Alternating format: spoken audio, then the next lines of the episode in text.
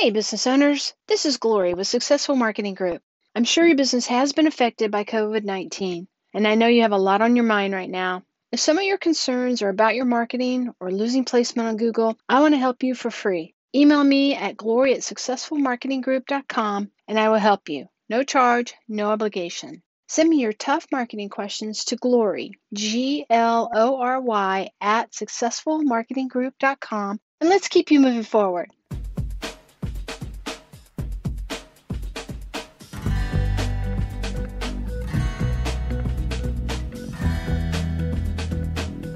Have a great guest this week, thanks to Cheryl Reeve, David Berri from from let me get the, it all right. Southern Utah University, professor of economics, Department of Economics and Finance. He's done great work on uh, on gender equity, on gender issue in sports, competitive balance in sports, evaluations of players and coaches. We're going to get to all that. Two newsy things I want to start here with today.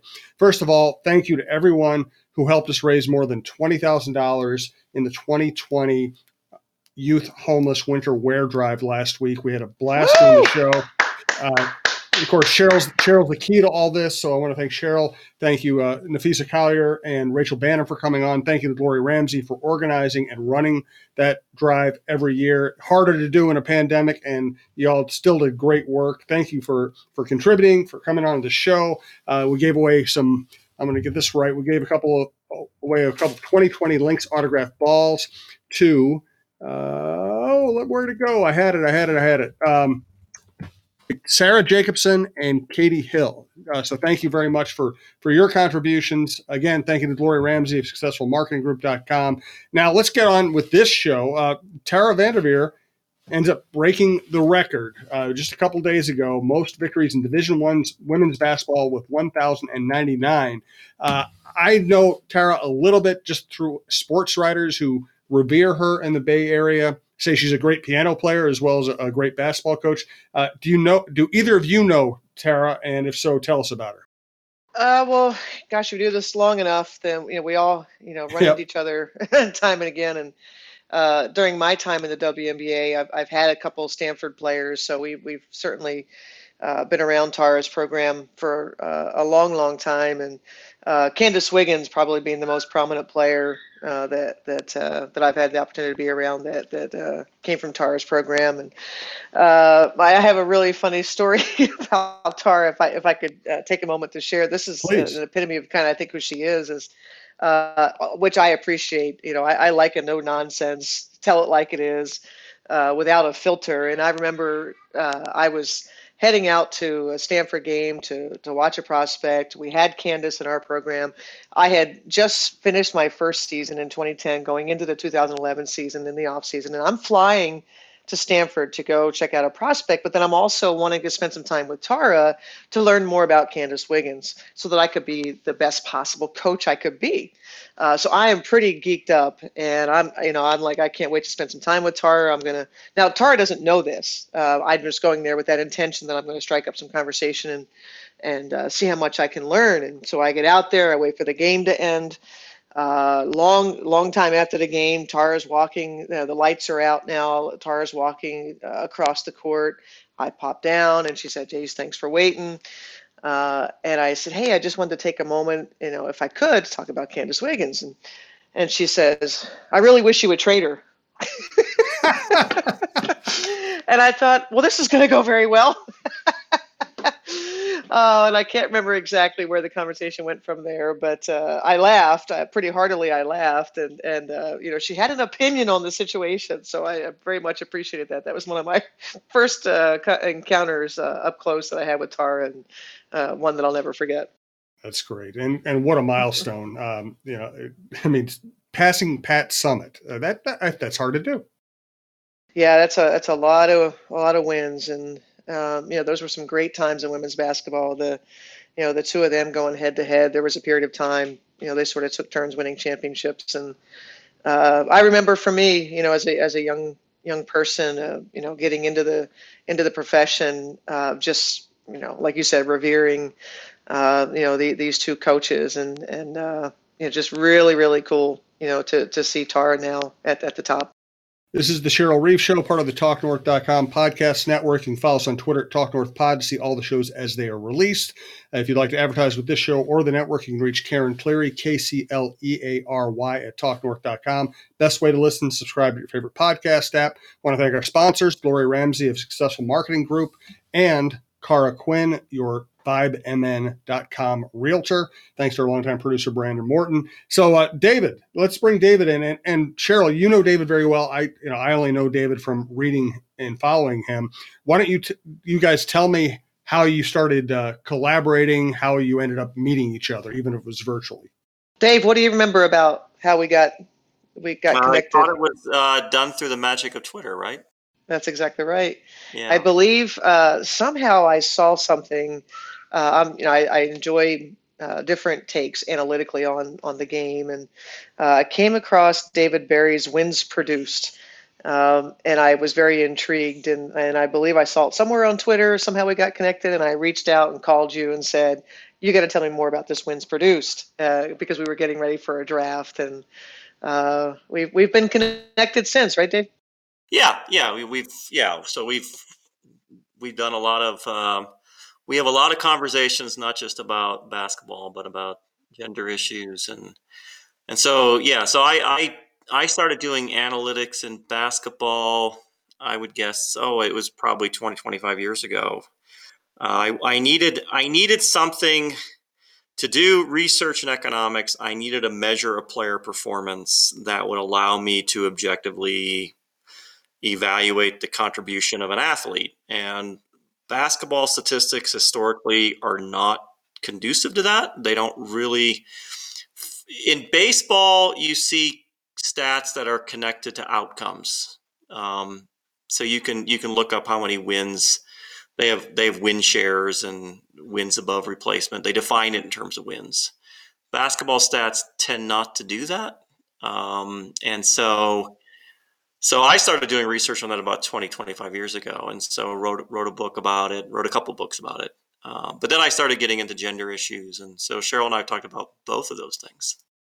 And Dave, I really enjoy um, early on, you were writing for uh, Forbes. Um, and I, I, thought at a really crucial time, and I told Dave this, that I, that I thought his, his writing and his uh, sort of chronicling the history of men's sports as compared to uh, the the startups of women's sports and, and how women's sports are treated as compared to men's sports.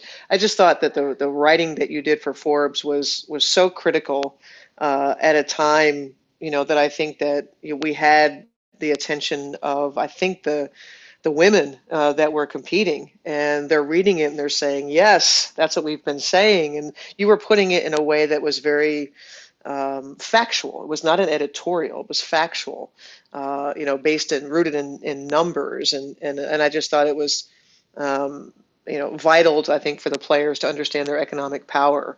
Um, and I don't know if your if your work, uh, I, I, know that, um, you know, it started to spread, you know, amongst the players, and and I think they started to understand a little bit more the the business of it. So um, I don't know if you want. When did you start studying? I mean, that's kind of what you do, right? The you know, kind of the the, the economics of sports leagues, and um, it's it's something I really enjoy talking with you about, and and and you simplify it.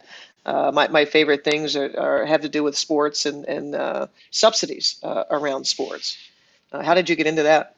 Yeah, I started I started doing sports research in graduate school back in the '90s, and I started doing it uh, so I'm pro- I'm professionally a, a, professor of economics. I, I, tend not to tell people that. I tend to emphasize that I talk about history and sports and gender issues. And if you force me, I'll say economics.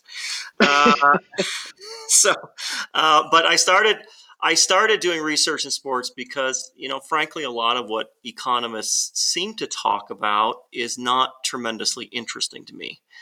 Uh, and there weren't a lot of people looking at sports, and it has this wealth of, of data that you can analyze. So so that's where I started, and and and because few people were doing it, it's there, and there's so many stories you can tell with sports data.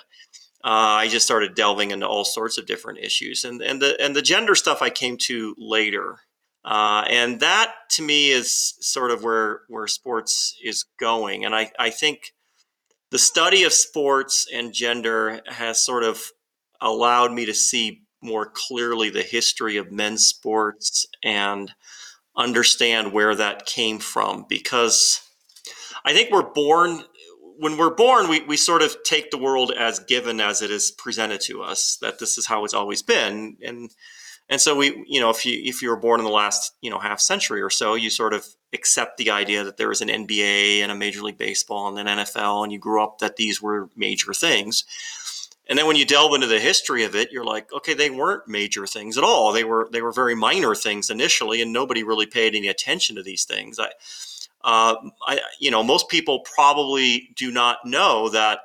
You know, a simple story like in the very first NFL title game, uh, the quarterback for one of the teams couldn't play because he had another job, and his boss told him he couldn't show up. He said, "You can't, you can't do that." That's where men's sports starts. It starts like that, and and so when we look at women's sports, which because of discrimination couldn't start um, until after Title IX was passed, basically, uh, it's it's a much younger. They're all much younger leagues. WNBA is the oldest league. It's only about a quarter century old. Uh, and to understand what's going on in the WNBA, you have to go back and look at that. You got to go back and look at the history of the NBA and, and say, okay, well, if a league is 20, 25 years old, what do you expect it to look like? And you can't expect a 25 year old league to look the same as a league that is 75 years old because fandom is generational. Uh, we inherit our our we inherit a lot of what we think about sports from our parents. Uh, it's very hard to become an enthusiast for a sports team later in life. Uh, you tend to develop that when you're younger, and and so when you look at a sports league, we see this we see this same pattern over and over again. It just takes decades and it's steady growth as the fandom spreads, um, and eventually it becomes huge. And that's I think that's one of the big lessons I think I would probably try to convey to people about women's sports. You want to think about it. What do you think this is going to look like in 50, 60 years? And I see no reason to think that women's sports in 50, 60, 70 years is going to look exactly like men's sports does today.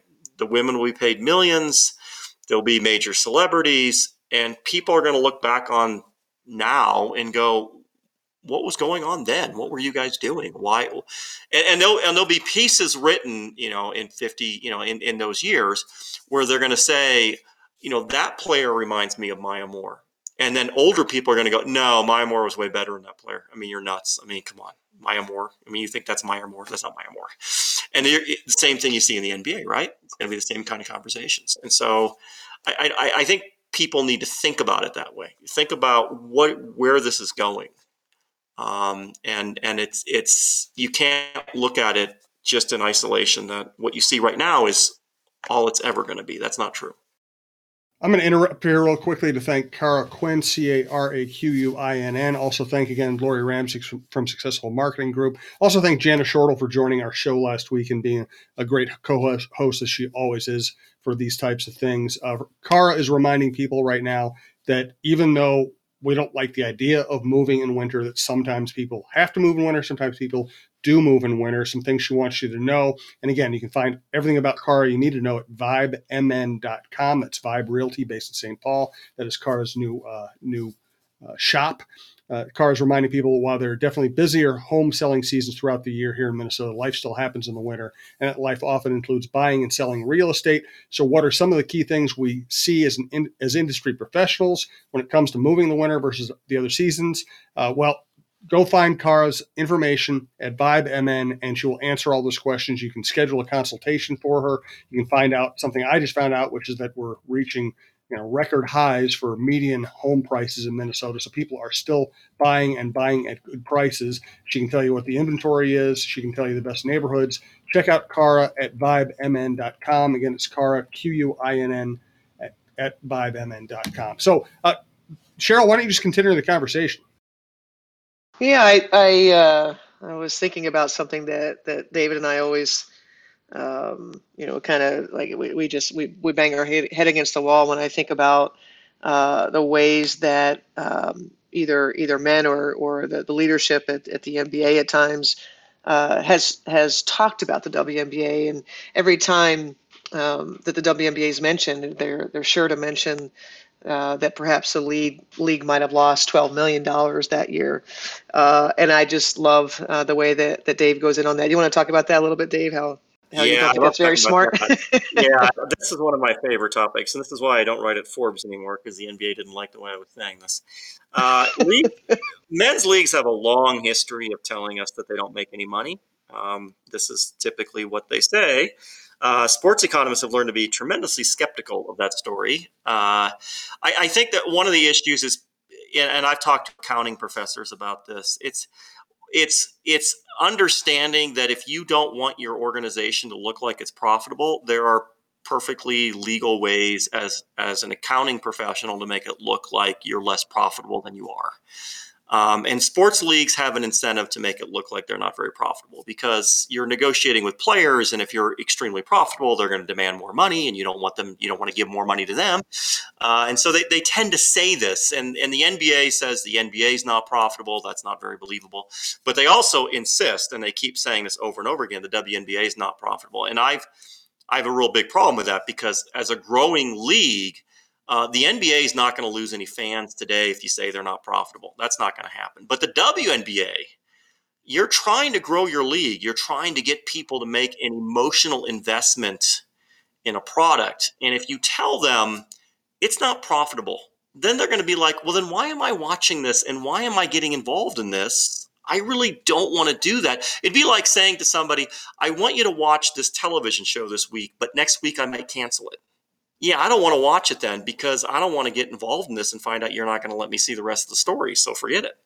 Uh, and so it's really bad marketing to tell your customer base you're not making money and it's it's also and what's interesting about it is the early NBA those people understood this so if you go back to the 1950s and you look at the rhetoric of the NBA there's a letter that the um, commissioner at the time sent out to the teams, and it's it's uh, there was this great book called the, the Rise of the NBA, talking about the early history of the NBA, and it has this letter in there where the commissioner says to the the teams in the early 1950s, and it says a lot of you are releasing attendance data to the media as it actually is. I want you to stop doing that. I want you to pad the numbers. If you got 2,000 fans, say you got 4,000 fans, they're not going to be counting. You can do that. You can make up a number that's reasonable, okay? Don't tell people the truth that we're not drawing very well. That's not helping us. Uh, there's another uh, point where the same commissioner testified in front of Congress in the 1950s and, and said to Congress, no NBA owner cares about profits. The only time NBA owners are upset is if their team loses. They don't care whether the gate was good that night. Now, contrast that revenue to what Adam Silver says about the WNBA. I mean, it's a t- it's you don't you don't you don't talk down your own product, and the NBA has been doing this with the WNBA, and it, and it's the rhetoric has changed with the new commissioner. Um, they've they've shifted over f- from talking about the WNBA as a cost to trying to use the word investment. That's the way they should frame it. Uh, but for a very long time, this was this was really this was really badly done by the NBA PR people. Uh, you simply cannot expect a league to expand if you're talking it down to your customers. Uh, the trolls online who say the WNBA is profitable, they heard it from the NBA. That's who told them that. And they never should have said that.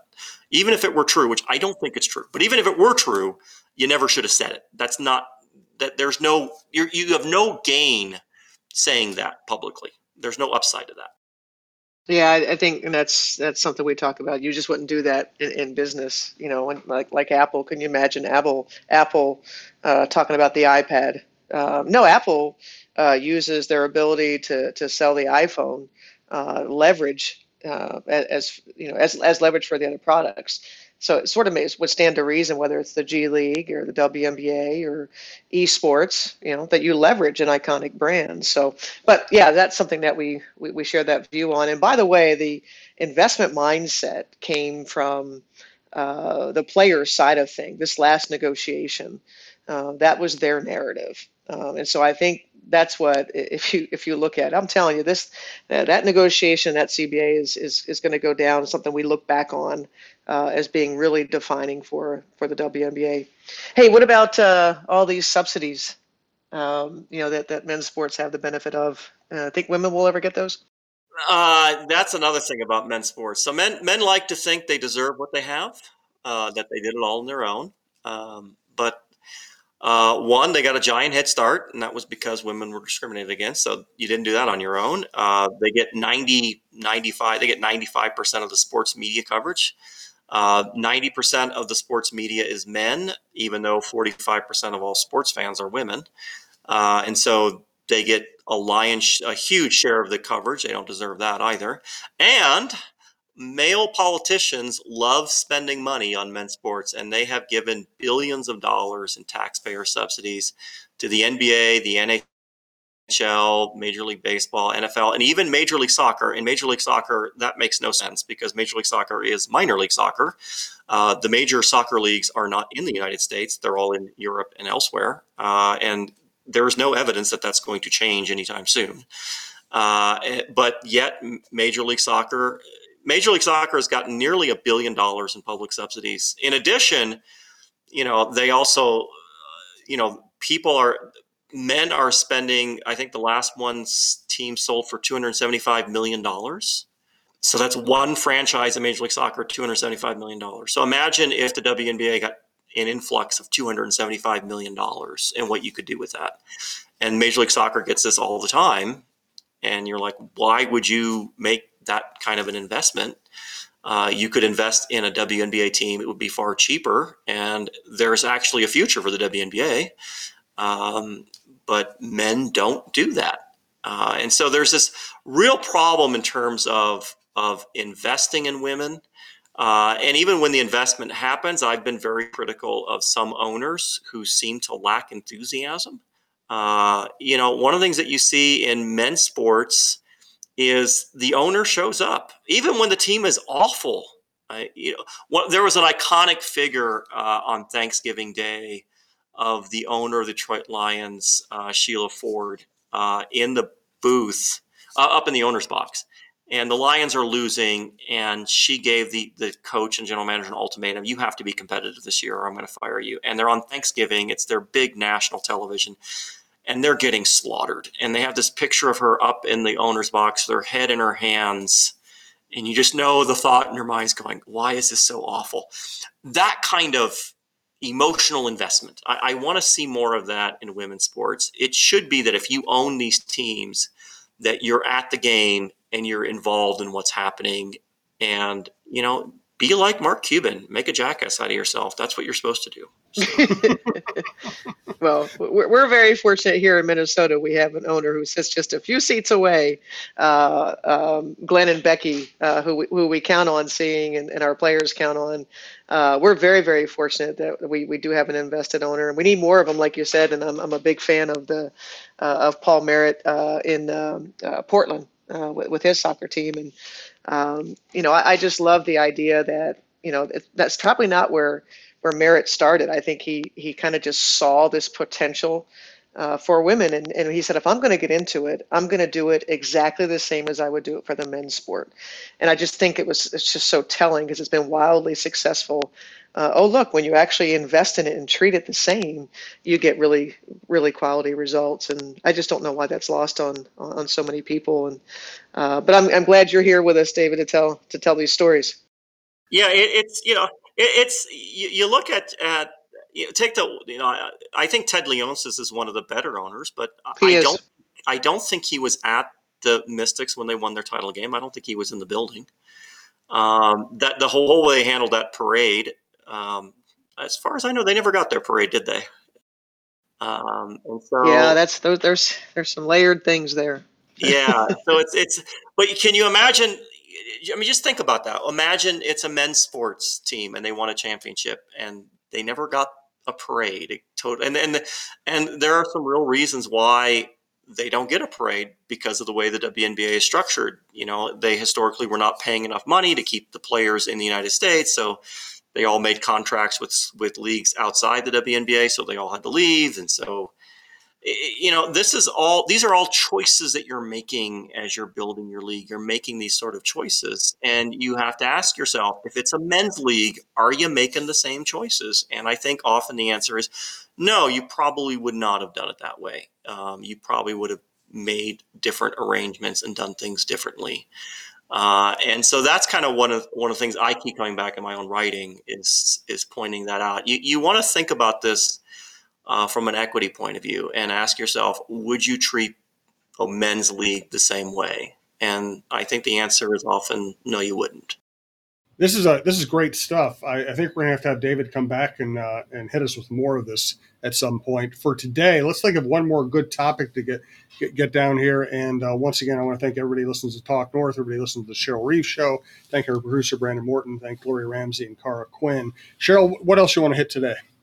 Well, I think we hit it uh, a little bit. Um, just the role of sports media in this. Um, you know, I think you know, I think I think you know, Dave probably covered that. But uh, do you have more you want to add there, Dave? Um, you know, obviously Jim Souhan is, is, part of the sports media. Well, that's okay. I always enjoy. Just, I, I, I need to take the take the shots just like everybody else. well, think about go back to what we started at the beginning. Um, uh, Tara VanDerveer uh, sets the record, so that got some media coverage. Um, I was struck by the fact that when she tied the record, it didn't. Um, there was virtually nothing written about that, and I was thinking you know, if somebody ties Krzyzewski's record, you know, you tie the record, that's going to be a story. Um, you break the record, it's another story. But they do this; they do the story twice. Tying the record means something. I mean, uh, imagine if she tied the record and then something happened and she couldn't coach again, and you never said anything. you never yeah. covered it. I mean that that gets covered um, if it's a man, and and she tied the record, and that was not covered. There was no major story at ESPN on that. Uh, and, and you can, I mean, if you want to understand the level at which women are ignored, and I do this exercise in class, all you got to do is call up ESPN.com's, just their main website, and just start scrolling down and counting. How many of these stories are women? How many of these stories are men? And you're going to see very clearly it's about 5% women. You're going to scroll a long time on many days to even find a story about a woman. Um, and and that that kind of of coverage is it's not driven by some sort of marketing study that they did that said this is what people want. It's driven by men making decisions about what they want to see. And I, I pointed this out at Forbes uh, when I was writing there. Uh, you will find more pages dedicated to animals on on major websites uh, then you'll find pages dedicated to women. And so you're going to find more stuff on horses, fishing, dogs uh, than you'll find on women's sports. That's a choice. That's a conscious choice. That's not that's not a marketing study that produces that result. Well, I appreciate the heck out of you, Dave. I told you we would need a, a couple parts uh, to be able to, to talk about so many things that that I know that you're passionate about, that, that we're passionate about on this show. So we'll we'll definitely uh, have at least a part two. Oh yeah, uh, I mean, I don't know. I don't want to. You know, we do the show very casually, so I'll just throw it out there. If you want to, we could do something again early next week and just keep this conversation going. I don't know what your availability is. Uh, I'm available, so I'm available whenever you guys want me on. So you All let right, me know. Best. Let's do that. Let's uh, let's continue this conversation next week. This is a great time to do it while the WNBA is still, you know, somewhat in its off season, and we're waiting for for schedules to come out and everything else. I, w- I would love to keep this going. There's questions I'd like to ask you too, but I wanted to give Cheryl the floor for obvious reasons. So uh, why don't we why don't we make that a wrap for today? We'll get back with David and Cheryl next week. Uh, we appreciate everybody listens to the show. Everybody listens to the network. Appreciate Dave very much coming on and spending so much time with us. Cheryl, thank you for lining him up. And uh, so let's let's leave the conversation there, we'll rejoin it next week.